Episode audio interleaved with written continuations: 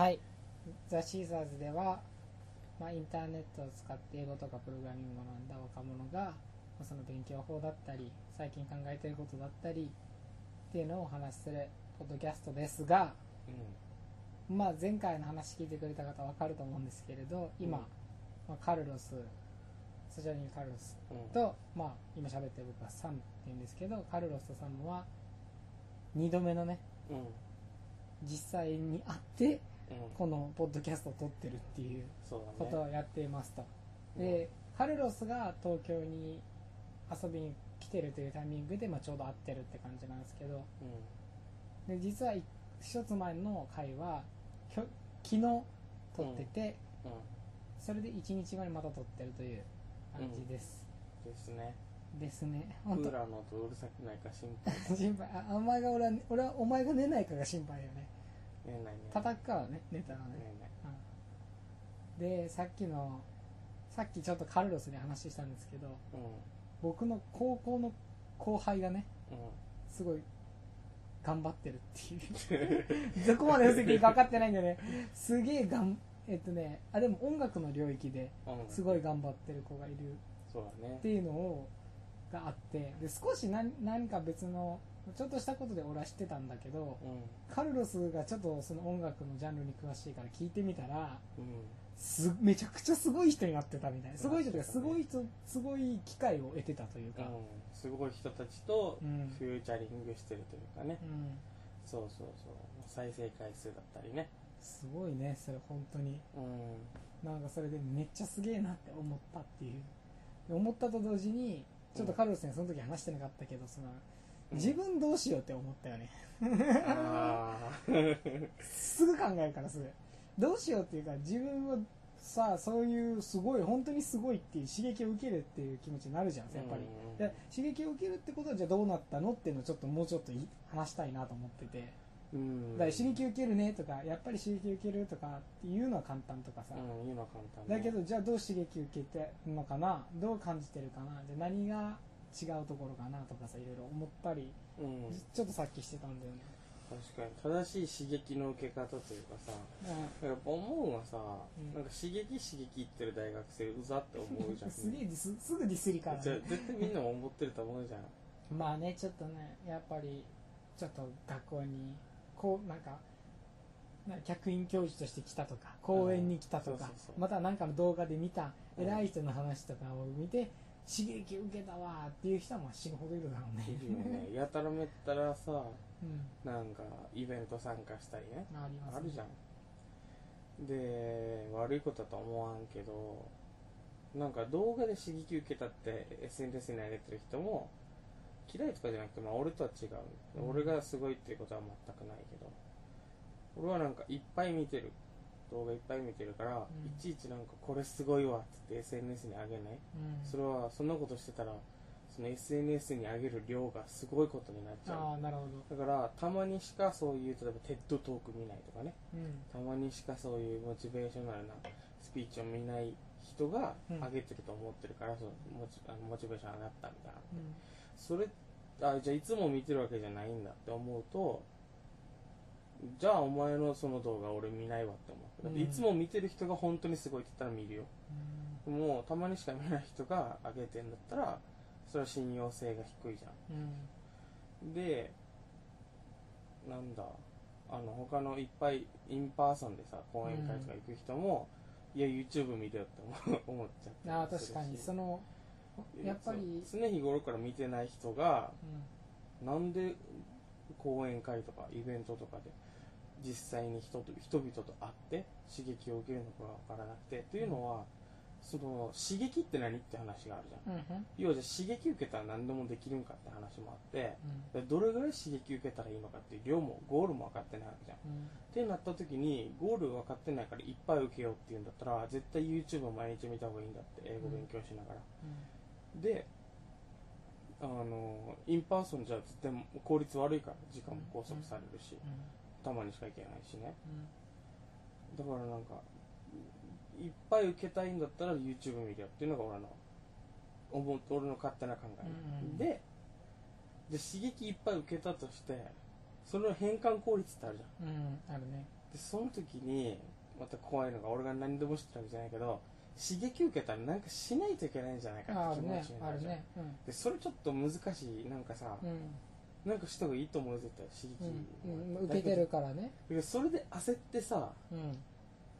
悩むのも違うと思うんです。よ そのそうなんだ。うん。多分しかもそれが多分刺激の受け方なのかもしれないなと思ってて、そのやっぱりすごい思うのはその俺は今エンジニアとしてやってるんだけれど、で興味のある分野というか、まあ、実際に今ちょこちょこやってる分野で言ったら実際にただ言われ言われたものというかうん。うん施策が決まったものから練り出すんじゃなくてゼロからサービスを作ってみるとかうん。うんつまりだからマーケティングっぽいことも考えてみたりとか、えー企画案とかアイデア出ししてみたりとか、うん。ああいうぽいところもやってみたり最近ちょっとデザインも興味持ってうんうんるんだよね、っていうのがあるんだけれどやっぱりそこに興味あるけどでもあっちこっち手出したらちょっとダメだから、うん。だから他の人とかの興味とか刺激を受けつつも自分の例に中に戻らないといけないってなるときはやっぱある、うん。あのでも一回出てるってことよ。だからそれは、うん。出てしまったらあいかんいかんいかんと。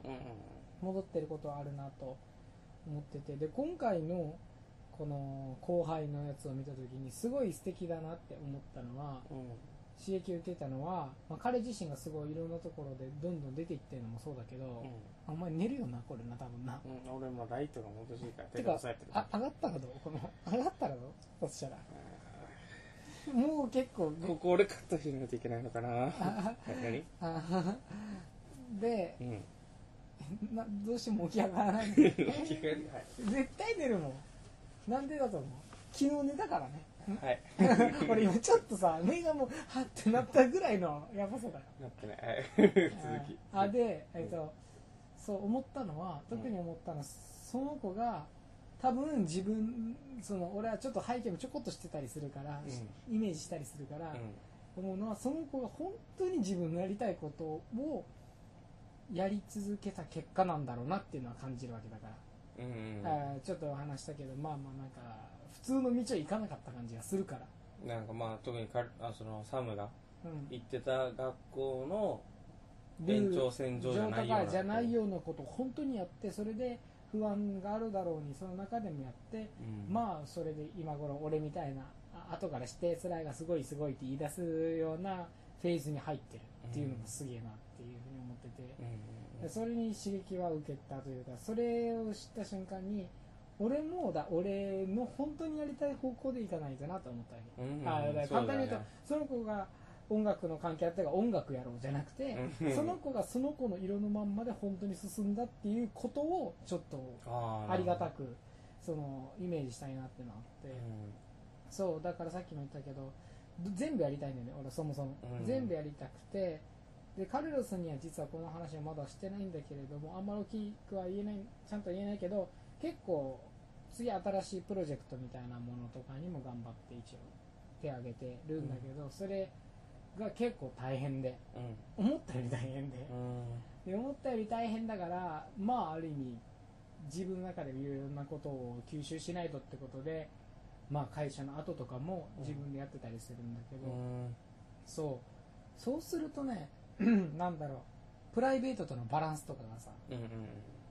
そう結構いろいろあるっていうことがまあまあまあ分かりましてっていう時にやっぱ思ったのはじゃあ俺ってどうありたいんだっけ？をもう一回考えないと、うん。うんやっぱりすごいありがたいことに機会いただけるから、うん。だけどそれ全部飲み込んでたら、まあ、こうなっちゃったから、うん。うん、今なんかふんわりしすぎて伝わりづらいと思うんだけど、うん、でもまあそういうのがあったりするから、っていう時期だったからちょうどねこの彼のやり方とかっていうのはこれやっぱ人にとって受け手が違うんだろうね、うん。このその後輩の子のやつを見てとにかく何でもやらなきゃって思う人もいるかもしれないし、俺の場合はどっちかというと彼が彼の本当に好きな生き方をしてる感が出てきてじゃあ俺もそうするんだったらうん。いろいろ大事にしなきゃいけないこと、一回落ち着いてみなきゃいけない調整しなきゃいけないこととか、塩梅ってあるよねっていうふうに思ったっていう、なんか行動を起こそうっていうよりはうん。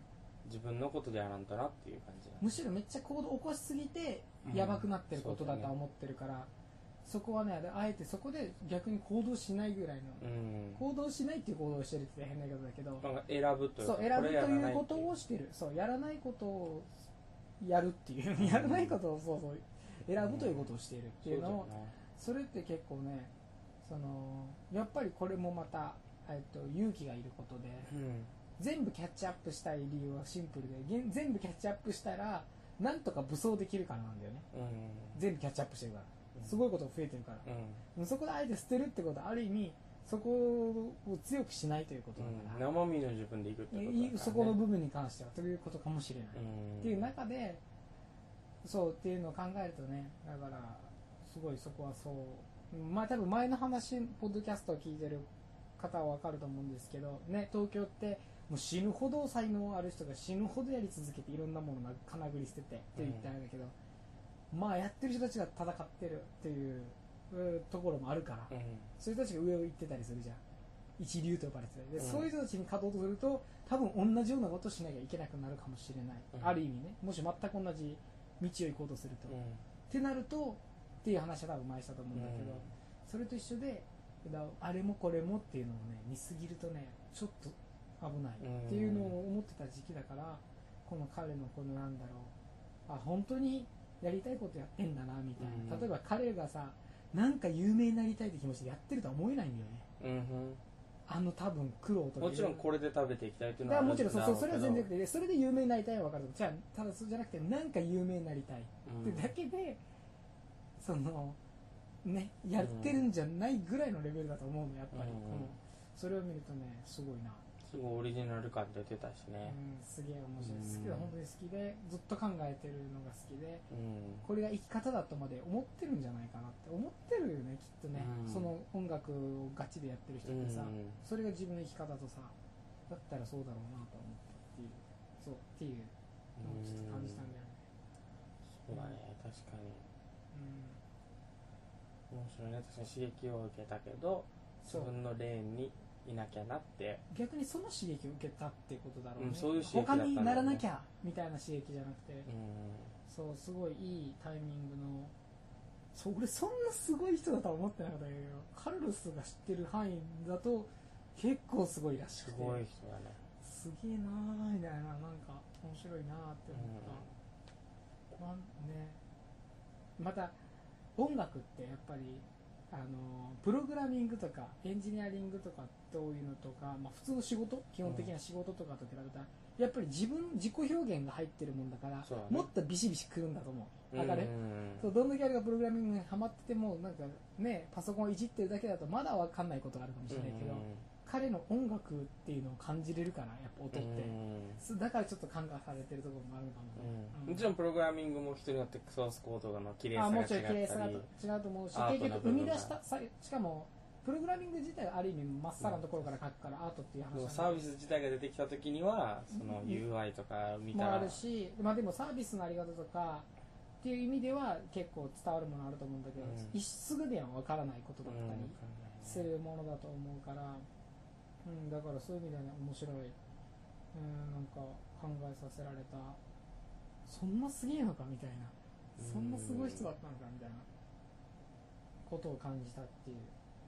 そう。ですごい人であるありたいとやっぱり思ってるし、うん。いろんなことできるようになりたいと思っているんだけどそうそれのまたねさっき言ったうん自分の中のすごい人っていうか素敵な像っていうのはすごい人かける何か別があるんだろうなと思ってて。うん。さっき言ったあのプライベートの話も含めると、うん。うん、やっぱりそこだけじゃない何かがあるんだろうなと思ってるから、うん。そうそこの調整をねそこの調整をねい多分人生の中で探すしかないんだろうなと思って、うん。誰だってそうだよねきっと。年どころ自分の。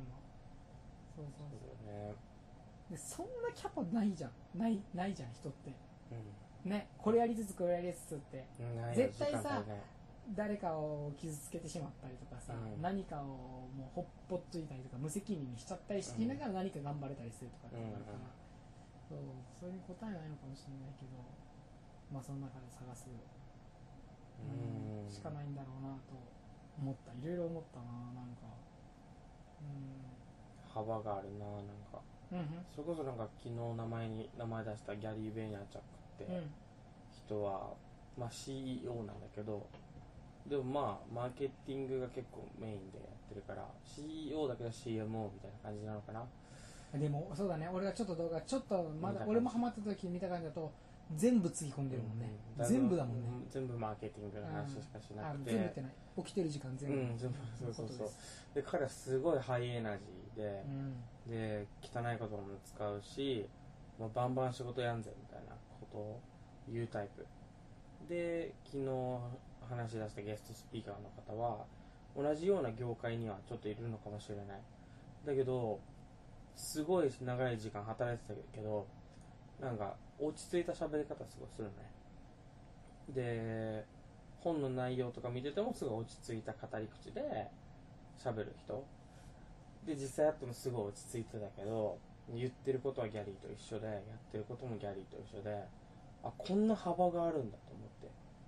で俺はなんか聞いたのよ。だから CMO とか CEO とか、まあ、C の役職の人たちってなんかパーソナリティみたいなのがあるのかな。なんかそういうパーソナリティの人が向いてるみたいななんか特定のパーソナリティってあるんですかねって聞いたのね、うんないと思うでもいいめっちゃ面白い質問したねどんな人でもなれると思ってて、うん。でももしあるとすればその人はあの thinker じゃないといけない、うん。考えてないといけないって言ってて、うん。なるほどななんかこんだけ幅があっていいんだ。うん。なんかでそれこそギャリーを俺は見てるからギャリーの刺激を受けて自然とギャリーに少し似てくる喋り方とか考え方を真似しようと思うこと。だけどギャリーになる必要本当なくて、うん。でギャリー見てたらインスタグラム1日20回更新しないといけないのかなって思っちゃう。うん。YouTube も毎日動画出さないといけないのかなって思っちゃう、Twitter も更新してなんかい毎日動画撮ってないといけないのかなとか思っちゃうけどでもギャリーも言ってるけど自分のままでいた方がいいし自分のやり方じゃないと成功できない。うん。ただインスタグラムは20回使うのが正解だよとは言ってるけど、うだけど自分に正直じゃないといけないしそのライフワークバランスっていうのがあって、ギャリーの場合はめちゃめちゃ働いてるけど、ん。その働く時間なんか俺はみんなには求めてないといつも言っててもし年間200万300万しか稼げなくてもあのなんだその草野球のチームに入ってて見たい番組週に2本毎日見れて週末は奥さんと映画が見れる。そういう生活であなたが幸せならそれが一番いいにいいんだから、うん、なんかいっぱい働けっていうことは僕は推してないんだよってギャリーはいつも言ってて、そうは言ってもギャリー毎日見てたらやっぱりさ、焦っていくんだって、うん刺激受けるってのは本当そういうことだと思ってて、なんか焦りが見えてきちゃうどうしても。うんだけど働くことは正しいと思うしでもその働きも自分のレーンにつぎ込んでないと無駄だしでその働いてる時間がうん。もし他の人との競争で同級生でちゃんと仕事してる人たちと同じ稼ぎを持ちたいとか思ってしまって結局自分の夢にあの仕事量をつぎ込まずに別のちゃんとお金稼ぐ方にお金時間と労力を使ってしまってたらさそれを働いてる量は多いかもしれないけど夢にはつぎ込んでない無駄な時間だったりしてさ、どこに仕事量をつぎ込むかっていうのは大切なんだろうな、うん。でみんな幅があってよくてみんな自分の好きにやってよくてちゃんと働いてさえいれば。多分ね、うん刺激を受ける時の本当怖いのは他人の真似しちゃうとか、そうなんだろうね。だからある意味そういう時はやっぱあえて距離を取るの大事なのかもしれないね。大事だと思ギャリーの動画もある意味もうあえて見ないとか。う見ない見ないようにしてた時期はあった。ああやっぱり、うん、あった。またこのリアルの関係で言ったら先輩とか結構自分に対して、まあこれじゃダメだぞみたいなこと言う先輩とかって、まあ、まあ会社の中この関係性でさ断れなくてむずいと思うけど、うん。そういう人に限っては基本的にあんまり話さないようにするとかさ、っうん。ていうふうに自分のね人生に影響を与えるバランスは調整できたらした方がいいよねきっと。ね、うん俺もなんかいつからか多分それをするようになったんだと思う俺も俺もだから会社辞める時とかさ、うん。じゃあなんで辞めるのって話になるじゃん絶対、用意はいよね。もし言ってその会話が弾んでもしかしたら応援してくれる人がいるかもしれないし情報が入ってくるかもしれない。しよく言う言葉に出せない夢は叶わない的なこともあるけど俺はなんかそれを言うことによって批判もあるしその批判との人を覆そうというような会話はしたくない。長い時間がかかるし。で少しでも自分が不安になるのも嫌だしその話を聞いて。なんか考えを直したくないから距離を置く。で誰にもこういうことがしたいんだって言わずにやっておく。で自分が信用できるなとか思ってる人にはもちろん言うけどそうだと思う。な誰にもかしこも言って回っていいこともあるけどう多分やってた時はあったんだよね俺ら。とにかく言うのが大事だと思って無理して言いたくない時でも言ってた時ってあった。んだよね。お互い多分あってその上でなんかいいことねえなって思って 多分やめてるんだろうなと思う。なんかねそうそれはあるんだろうなみたいな。うん。それはちょっとあるよねなんか。んまあ人によるんだと思うよ。きっと言ってていい人もいると思うし。るし。言うことで思考がなんかね熟度が増したり。それこそほらあのなんだろう感情の問題だったっていう話があるじゃん、うん。その考えてることが現実化するのは基本そうで。うん。じゃあなんでみんな自分の思い通りにいかないかというとまあその考える前に感情でう絶対1位になるぞと思っても本当はなれ,、ね、なれるはずねえけどなとか思ってた瞬間終わりみたいな、あるあるじゃん感情の話って。だからそういう意味では、まあ、口に出せるぐらいのバイブスでいることは大事なのかもしれんけど、まあ、でも逆に口に出して感情が引っ張られたらねお前は無理だよって言われて、無理なんだとかさっていうのにまた気持ち動いても嫌だしね。難しいな。難しい。まあまあ理想言ったらもう鉄壁の心でねうん。理由ちゃんと言って何言われても動じないができたらいいんだけどね、うん。まあまあそういう、ね、だし特に親とかそうだけど言ってさ心配されるのも嫌なんだって。だどうせ俺はさやること変わんないんだから。やること変わんないのに言って心配されるよりはなんか適当言ってた方が。ちょっとそれはあるようん。なわ、かる。うんわかる。何やってるか理解できないだろうから。逆に相手を悲しませたり苦しませたりなんか変な話攻撃的にさせ,、うん。させてしまったり。そうそうそうそう。ダメだよみたいな、うん。って思ったらで絶対やること変わらないっていう。そうそうそう。だって本来親も自分の味方なはずで、うん。でも分かんないから批判しちゃうかもしれない。で分からせるのもすごい大変だし持ってる情報が全然違うし僕と親では英語にアクセスできるかどうかもそうだし英語もそうだけど誰英語の中の誰っていう話もあるし英語喋ればみんなこうなるかってそういうわけじゃないじゃん。やっぱり、うん、友達とかもそうなんだよね。だから必要以上に自分が何してるか話さないことでいい距離感保てるとかあると思うな。そうだよね。そっか。少なくとも今はそう思ってる。なんかさ改めて、前回似たような話をしたと思うんだけれど、まあ、ちゃんとその話はしてないけどそのまあそれぞれの夢とか目標とかに応じてうん。どういうふうに刺激を受けるかっていうのをうん。決めればいいみたいな話をした、今ちょっと軽くいろんな形からしたと思うけど何なんだろうね夢とか目標って今。俺らの？うん。俺はだから世界が優しくなる学校を作るみたいなことかな、まあ学校じゃなくてもいいけど、そういうインフルエンスの一部になれたらいいなとは思う。いっぱいあるから。そういう人たちってすごいヒーローってもうすでにいっぱいいてその人たちの一員になれたらいいなとは思うね。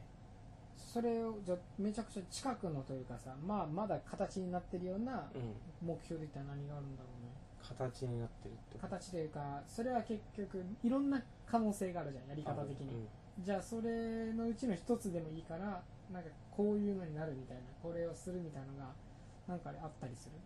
まあぼんやりした言葉で言うと有名になるっていうのがなっちゃうんだろうけど、まあ形にして言いやすいのはやっぱ英語を教えることでうん。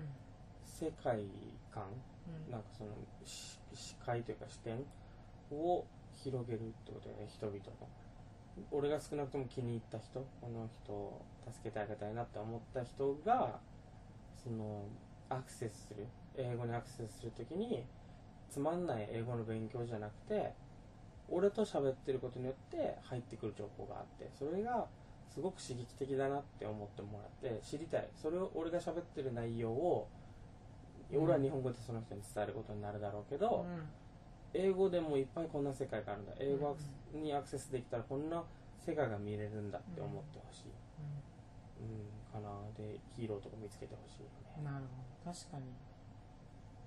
英語ってまあもうそれこそそういう意味ではさ自動翻訳が、えー、とできてしまえば、ううん完全にできてしまったら、ん、うん、それはそれで素晴らしいことだと思うんですよ多分まず革命なのよ多分。革命でしょうねうん。うんだけどまだまだ意外とそうでもないみたいな。その発端は見えてるけど、全然ねうん。そういうのじゃないから絶対それは大事だよなと思ったりする、どうなんだろう。自動翻訳が出てきたらもちろんえーっとまあいっぱいある情報の中からさうん。うん入ってくるものも変わってくると思うよ日本に、うん。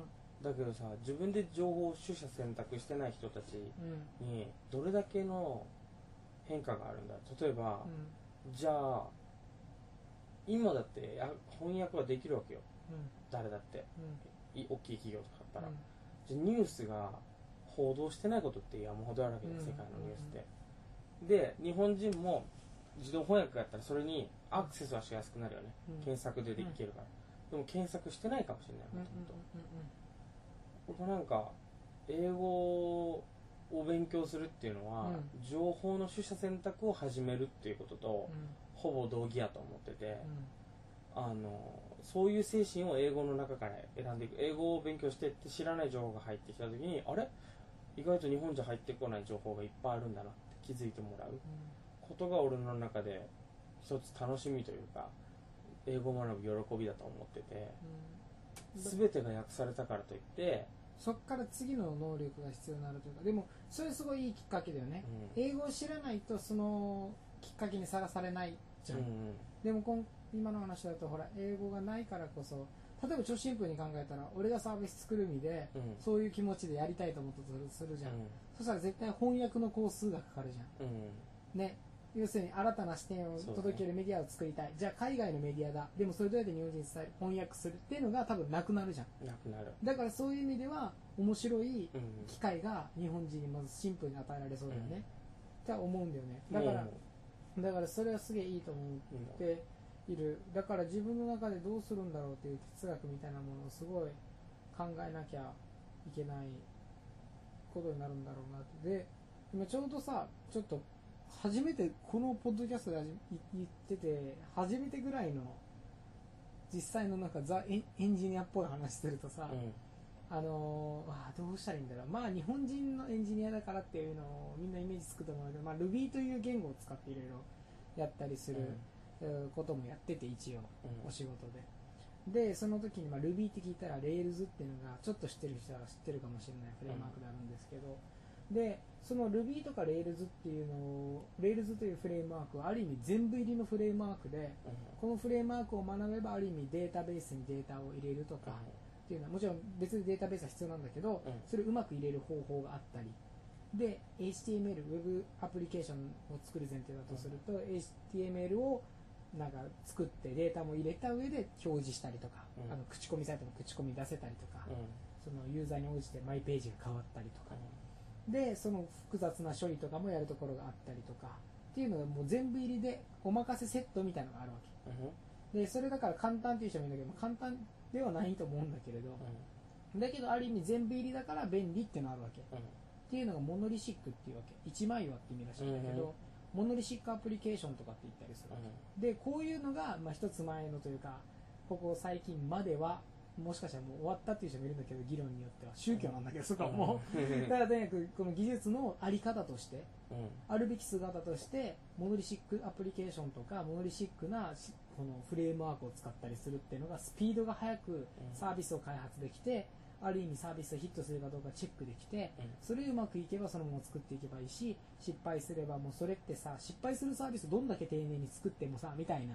それでどうせ捨てるんでしょ？みたいな考えもあったら、やっぱりスピードが速いもので便利なものはいいよねみたいな、っていう意味ではすごい人気が博してた時代があってでも今最近はやっぱりこのウェブアプリケーションのほら UI というかさ、うん。インタラクションとかもすごいくなってきたじゃん、うずっと昔のさしょうもないブログとかと比べたらすごい綺麗になってるな今のアプリケーションって綺麗だったん。スマホのアプリとかもそうかもしれないけどじゃなくてウェブサイトとかもすげえ綺麗になってる、もう本当にもう魔法のようにふわふわふわふわ動いたり、うん。うんガシャガシャガシャガシャ組み変わったりするじゃん、ねああいうのはやっぱり技術が何か新しいのが出てるからなんだけれどうん。そういうものを作るときにモノリシックアプリケーションっていうのがすごい結構開発をする上であの一枚岩がゆえに何かどこか端っこを変更すると何かが影響が出てきたりとか、ね。うん、全部がつながった大きな巨人になってるから、足が壊れたらどうこう崩れちゃうとかっていうのがあるかもしれないとかそういうのざっくり言ってるんだけど、うん。その中でマイクロサービスって考え方が出てきたの。うん。マイクロ。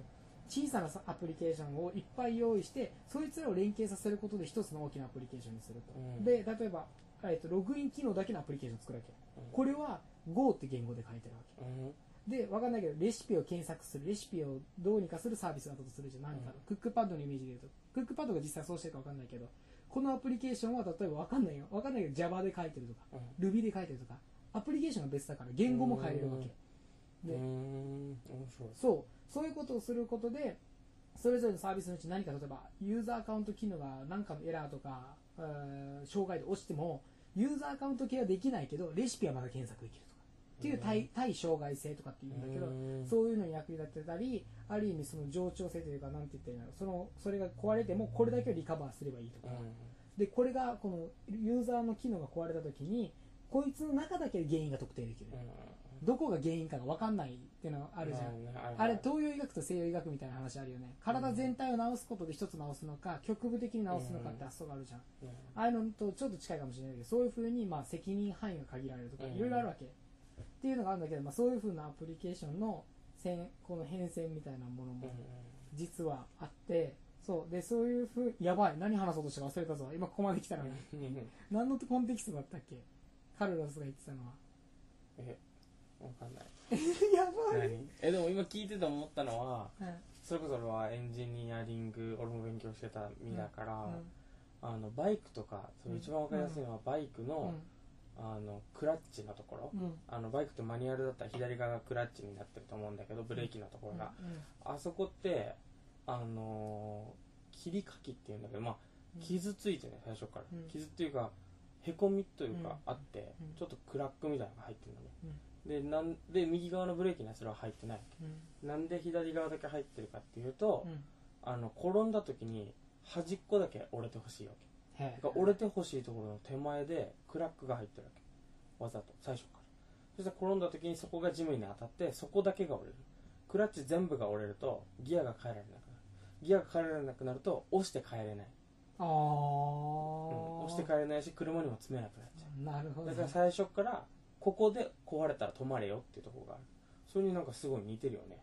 あー。ここで止まってくださ そいうそうそう。だからあ今すげえめちゃくちゃエンジニアリングな寄りの話になってこのまま俺は前カルロスから聞いたあのーなんて言ったらいいのアイドルの話をしたくなっちゃうんだけれども、うんあのグループを分けることで、あそうそうリスク分散のまでそれこそ昨日ねハロプロショップに行って行ったってねいうリスク分散の話が、うん。あのアイドルのグループを作るときにある台は一つだけ売り出すわけではないという話はちょあのちょっとやってくれちゃんと話して。まあっていうのもあるんだけどちょっと話戻ると今思い出したら。っていうのがまあまあいろいろありますと。いろんな時代になっていってるので多分俺が思うにねうん。あのでそういうまあシステムのよさっき今ちょろっと言ったけどアプリケーションの形が変わって、インタラクションも変わってあり方も変わった。ウェブアプリケーションとかでサービスの形が変わったからそのマイクロサービスだとか、うん。まあ、いろんなあのフロントエンドって言ったらあれだけど、まあ、見せ方。JavaScript の技術とかも変わってきてるんだけれど、じゃあそのちょっと今その話は置いててということはじゃあ前まではどうだったのか。モノリシックで作ってたものってどういうものだったかっていうと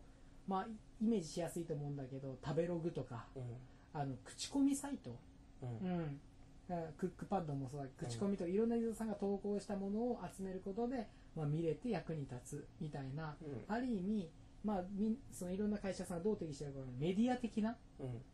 そうウェブアプリケーションそうメディアの話をしたかったけど、ウェブアプリケーションとかがメディアとして使われるというかさ、うん。メディアだねもう食べログなんかメディアっしょ。なんかそのイメージある、うん。もちろんスマートニュースとかニュースサイトみたいな話をしたいとか、うん。えー、と新聞とかも完全なメディアとかだと思うけどそういう話じゃなくてもある意味メディアっぽいウうん。ェブメディアっぽいものがあるじゃん、世の中には、うんっていうのがちょっと前に流行ったと思うわけ、うん。そうそうそう。それでうまくいろんな人たちが今まで手に入れなかった情報を知ることである意味情報の非対称性って難しい言葉がいっぱいあるんだけど、普通の人だったら知らないからちょっと搾取されてたところとか、うん。っていうのを明るみに出すことで食べログとかもよくわかんないから、まあ、このお店がいいのかなって思ったけどこのウェブの力でちゃんと比べることができて、うん。ここはぼったくりだと分かってだから行かないようにできるとか、うん。っていうことができるようになるみたいな時代があったと思うの。で今今の話へ戻ると新しい最新のなんか流行りの技術とかではそこじゃないの多分、うん。ってことはよ多分ウェブウェブサービスとかアプリケーションで提供されているものがある意味メディアとは違うものが最近主流になってんじゃないかと思うの。主流として。うん例えば Facebook とかうん SNS 系とかっていうのはさやっぱりさその全然 Rails とかで作るイメージが湧かないのよ。っていうのもうん。やっぱりただただあのうん掲示板投稿して文字が見えましたわーいとかのレベルじゃないじゃんもうあれって、うん通知がポンポン来るし記事がスススス増えていくし、うん。あのリアルタイムでと思ったらメッセンジャーでメッセージ来るしとか、うん。人によって表示が違うし違う全然違うっていうといかそうっていうのもいろいろやるっていうのは、うん実はあれはあの作ってない人だったらイメージつきづらいかもしれない。それはちょっとレールだと難しいところだったりするそうなんだ。そう。ああいうふうにインタラクションせないでポンポンポンポン動くのは、っうん。ていうふうな時にスピード性も求められるし、まあ、表示のうまくする技術が求められたりするとマイクロサービスみたいなちょっとこの専門のサービスを作っといてその素早いスピードでやり取りをするとかいろいろあるわけ。うん。そういうのがあったりするんだけどってなるとかって思うとまあそういうのもあると思うとなんかいよいよえー今ここ最近の例えばね新しいサービスでうーんとメディアのサービスでもうピカイチですみたいな。うん。ものって聞かないんだろうなって思うわけ俺が知ってる限りだと。やっぱりメルカリとかが IT とかで例えばグワーって来てたりとか、フリーとかがそのまあまあいいんじゃないかしらかったピクシブとか。グノシーは？グノシーとかニュースサイト。うん。そうあれは別にそのユーザーが投稿したものを表示するとかっていうよりはどっちかというとまた別のやり方だとうん思うんだけど、そうだね。そう。だからなんて言ってんの？である意味出尽くされた感がうん人々の情報を元にすることで何かすごい新しいことができるみたいなものが出尽くされた感があるかなとは俺は思っててうん。だからなんかメディアってものがなんかそんなに人にインパクト与えるようにならなくなったんだろうなと思ってるんだよね。もうなんか最初の最初はウェブサイト、うん。掲示板2ちゃんとかがすごかった。口コミサイトとかが出てみんな情報を得ることであ新しい生活できるようになったってなった、で今はもうちょっとそことは違うところに行ってると思って、YouTube とかってさ新しい視点知れたから生活変わったではないんだよねきっと、ある意味自分の中で面白いコンテンツ見て楽しいねって消費して終わってしまうみたいな、うん。ものだとかそうそうそうそう、まあ、ネットフリックスとか、うん。ああいうのってのはどっちかっていうとそっち寄りなのかなと思ってて。だからウェブメディアがででもメディアって絶対残り続けるものじゃん。うん人って。うん。情報を得て生きていくから。うん。だからそれがどういう形になるのかは実は興味があるわけ。Ruby 使ってるものとしてある意味、メディアとかいろいろ。だからその今ニュースうん。とか英語があると他の情報にアクセスできるよとかいう話だったけども。そうそうそうそうそう。そこから来てメディアはあんまりもうインパクト。そう今俺はエンジニアリングやりながら思ってるううん。ん実はその技術的視点からあそうかそのザ・メディアっぽいものがあのそんなに必要とされなくなってしまってるから技術も求められる方向が変わっててだからああいうさっき言ったマイクロサービスとかが今流行りになってしまってる、うん。なってしまってるなってる、うん、っていう風なのがあるのかなって思ってるんでね。もちろん新しいコンセプトですごい売り出せるものってたくさんあると思うんだよね。使ってる技術は全然前のそのそんな最新じゃないけどコンセプトが面白いからヒットするサービスって絶対あると思ってて。だからそういう意味ではそんない一概には言えないんだけど、うん。でも確かに最近飽和感タンブラーとかがさうん。海外とかでわーってきたけど日本で流行らないものが終わったりとかさ、すぐ潰れたね。スナップチャットとかもさ今の若い子たちやってるらしいんだけど、とっても若い子たちははまだまだ全然ねなってなかったりとか、来る前にインスタグラムに飲み込まれたそうそうインスタグラムのストーリーズでうん。24時間できますよみたいな話でしょ、あーとかっていうのうまくやってたりとかさ、するからさそうだから俺はそこがすごいどうどうなるんだろうなって思っているんだよね。でちょっとまたどんどん話していくとあれなんだよね。やっぱり人ってあの俺が最近作ったサービスがあって、うん。まだちゃんと公表はしてないんだけどそれのまあ基本的な価値は大したことはしてなくてうん。ただやっぱりこっち側でキュレーションしてるというかさこっち側でメディアとして用意してるものがあるっていうものを価値として出してるサービスを出すの、うん。でなんでそれをやるかっていうと当たり前だけど裏を返せば自分で探すの大変なの。うん。で自分で探し方も分かんないの最初って、ね。うん、だからそれを出すことに意味があるうんのだまあそれってメディアってそういうもんだろうなと思ってるんだけどさ、うん。ね。日経新聞読む人っていうのは多分うまく日それにままとめてくれれてるから面白いというかさ、うすごい効率がいいみたいなもんだとは思ってるんだけれどだからそこにはまだまだ価値はあると思ってるからもう今回もそういうのを作ったんだけど、だからそうさっき言ったメディアが終わり終わりつというかなんかそんなものはもう新しくない状況になりつつもまだまだ求められているところも一部ではあるのかなとか思ってそこがね今ちょっと俺の中で分かってないんだけれど。確かにキュレーションっつったらもうさうん。古くから言ったらもちろんその新聞もそうだし、うん。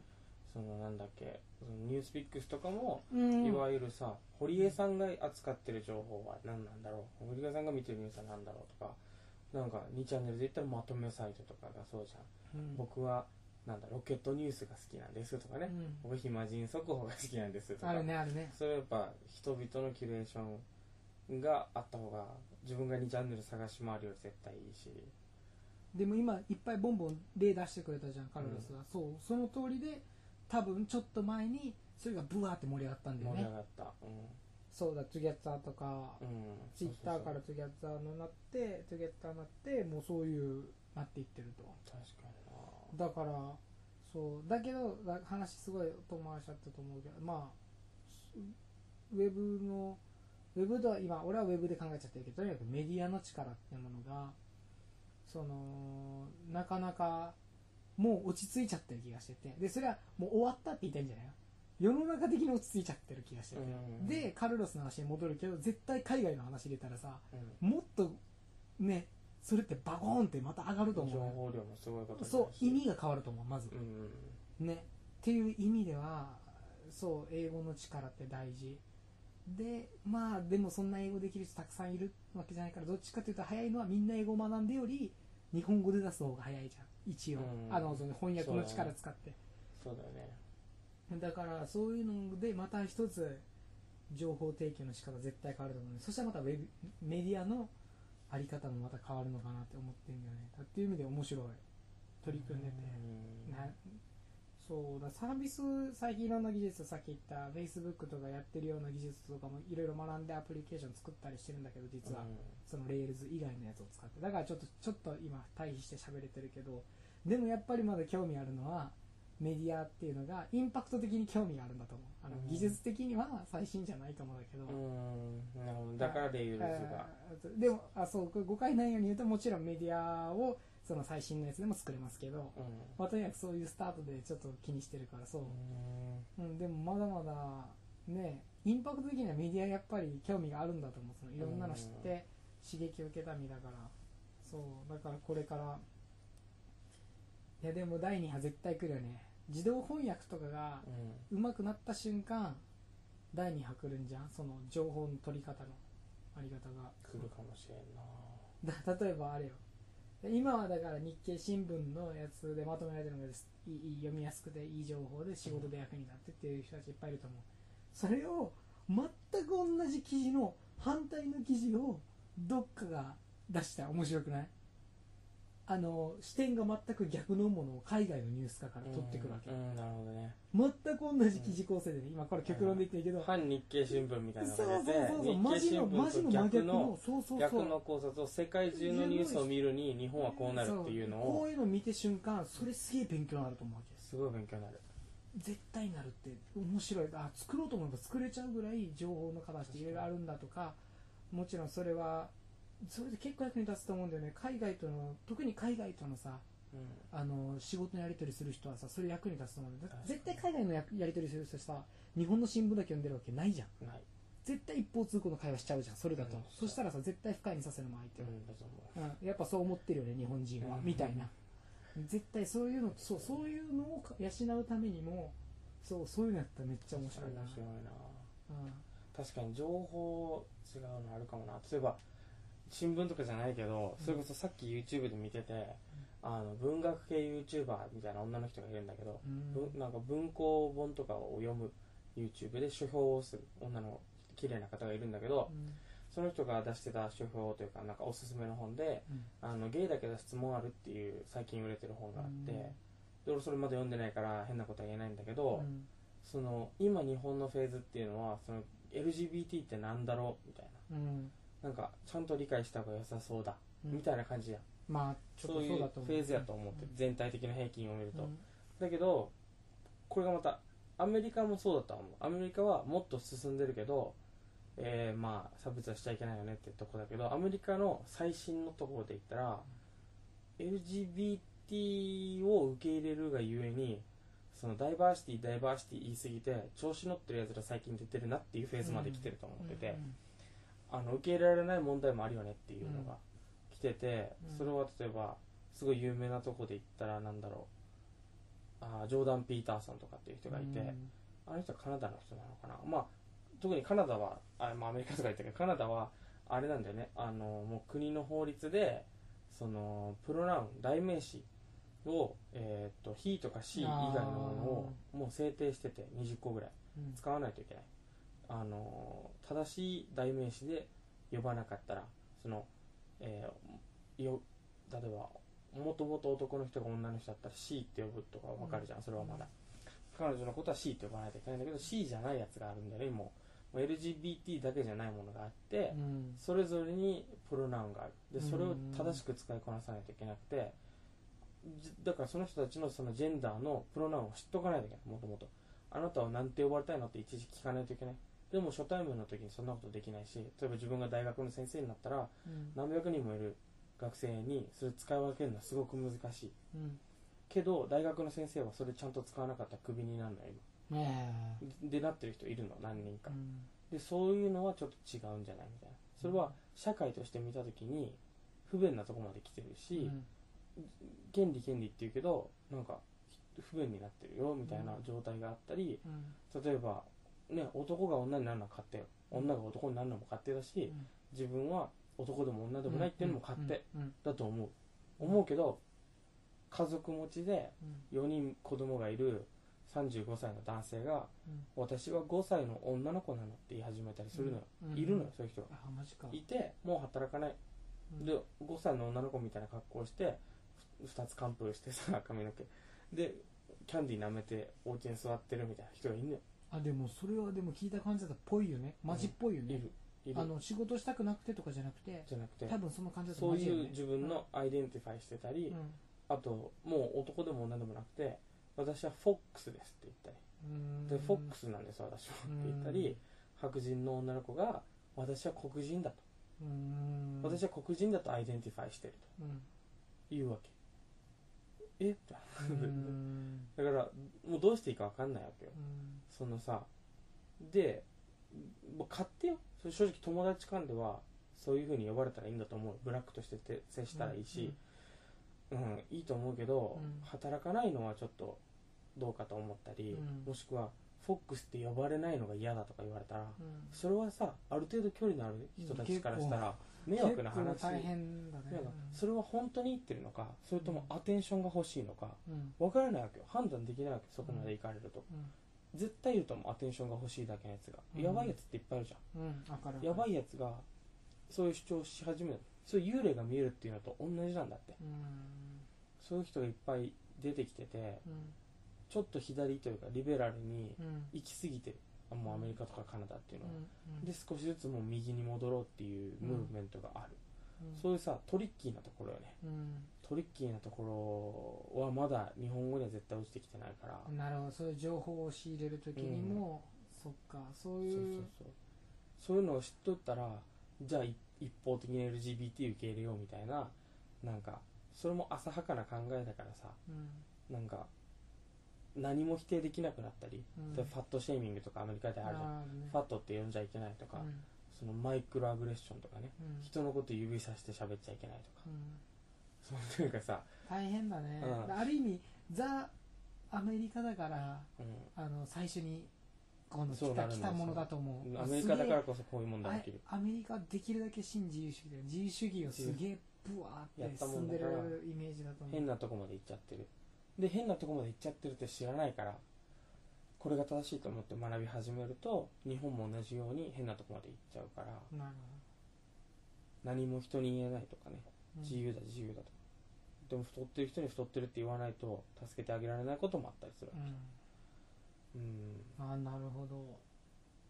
いやだからそうだよな。だからそこら辺をねうまく何かであもしかしたらあのめっちゃメタな発言になるけど、まあ、このポッドキャスト自体も今こういう話をいろいろ知ってることが何かのつながってメディアではないけどなんかつながってる伝わってることがあるかもしれないよね、あそういういやもう全然。俺だからプラスサイズモデルとかもようわかんないの。何でプラスサイズモデルって？最近言うじゃん太ってるモデルのことよ。ああ俺ガリガリが良くないみたいなスタートでしょ？そう。ガリガリ良くない部分ってすごい分かった。例えば防具とかが、その BMI18 切ってる女の子を使うとかね。やばいなそれは良くないと思う。あ実際だからそれを目指す子たちがみんなさモデルになるわけじゃないけどその美のなんかスタンダードとしてそれを見てしまってあまりにも過食症になってしまったりとかそれは良くないと思う。だから平均取るのはいいと思うけどでもそれはまずリテラシーとしてその雑誌を読むときに防具を信じちゃいけませんよみたいなリテラシーを高めるのも大事。で防具も18以下は使わないようにしたしいろもうフランスとかだったら18以下その BMI18 以下のモデルを使ったって分かった瞬間罰金とか出たりする。そういうのもいいと思う。だけどでプラスサイズモデルもいいと思う。別に。いてもいいと思う。そういう雑誌があってもいいけどその太ってても綺麗っていうのは分かるよ。綺麗っていうのは。でもあまりにも太ってたら健康を害するじゃん。うん。だから太っててもあなたは美しいって言うけどそうかっていうところがあるのよ。本当かと。どこまでじゃあそのラインどこって話になってくるわけ、うん。で太ってても美しいから痩せなくていいよ痩せなくていいよって言ってたら一生痩せれない人がいたりそのまま太っちゃう人がいてそのままのあなたでもいいんだよとか、ね、そのみんなに合わせる必要ないんだよとか。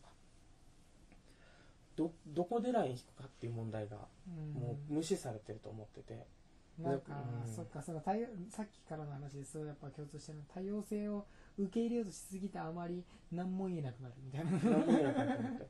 だから友達に「お前もうちょっと痩せたらかっこいいよ」ってそその子がその体重で幸せならいいよでもお前モテてないんだろ？痩せたらすごいしすごいいいよ。しかも今痩せたくないって思ってるかもしれないけどお前に合ったダイエットは存在するんだよって教えてもらって、うん。例えば俺だったらケトジェニックダイエットした時びっくりしたよ。うん。最初は難しかったけどちゃんと知識をついたら意外と簡単だとかさ、うん。要はさやればできることってあるわけよ。みんなポテンシャルとして、うん。できない人におずっと進めるのは良くないよ。痩せたくない人に痩せなさいっていうのも良くない。うん。けどじゃあ全員に何も言えなくなったら損する人も絶対。いる、うんなるほうん、でそういう会話はまだ始まってないと思ってて日本では、どなるほどね。ううん。なるほど。なんかん、そういうのが来ると思う、もしニュースにその自動翻訳がメディアに、来たら。うん、来てもそうだね。来てもそしたら不安だからそれはもう全今の日本語のニュースでもあることなんだけどね。深掘りしないままスッていって、そうそうそう。あだそこはね永遠の今までの枠組みでは課題になり続けてることで。それをどう掘り下げていくか。結局はやっぱり自分で調べていくしかないのかな、であと考え既存の新聞社とかバンバン壊れるのかな。どうなんだろう。わかんどうなんだなんかこんなやつら見てたってしょうがないってなるのかもしれんね。であただでもその新聞社が融合するんだってだから。融合するのか。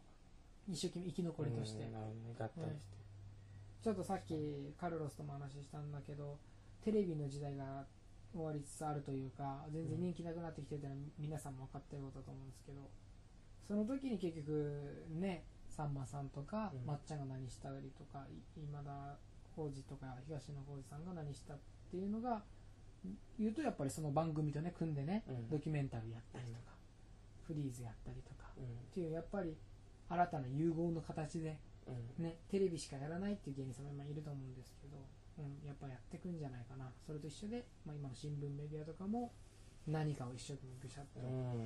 やんのかと思うんだけど今。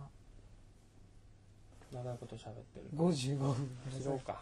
じゃあ一旦ここで切らせていただきます。